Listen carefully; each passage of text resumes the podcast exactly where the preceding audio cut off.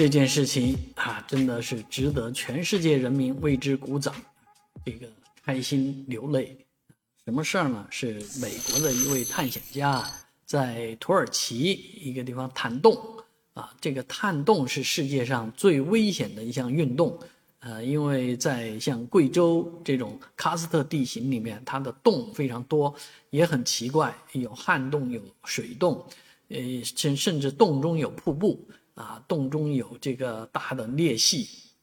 所以洞是一个非常惊险的啊，非常不容易探的地方。我身边曾经有几位朋友就是干探洞这项事儿的啊，那也像贵州这样的地方也吸引了全世界的这些探洞爱好者。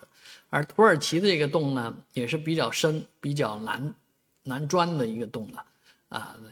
这个深度是非常的深，达到一千二百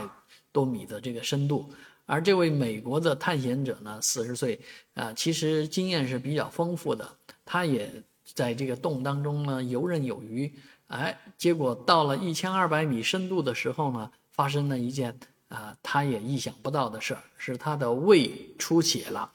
啊，这下人的行动能力一下受到很大的限制啊，毕竟这个生病了嘛，而且这种病也是说说起来也不太方便行动，而在他下降进洞的过程当中呢，有很多地方非常的狭窄啊，需要这个不是一个人两个人的力量来来来通过的，甚至于在某些地方是悬空的啊，吊索啊或者什么东西都需要呃采取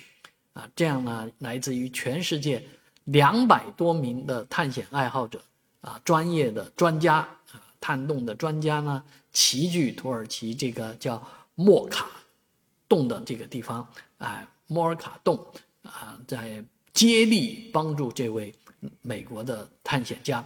啊，在不同的深度、不同的位置，有来自于土耳其、匈牙利、波兰、意大利、克罗地亚、保加利亚啊等等国家的这个专家、探洞专家啊，接力呢将这一位啊患了胃病的、啊、这个美国探险者救出这个地面，所以这是一件非常让大家开心的事情。当然探洞有这么大的风险，确实要谨慎为之啊。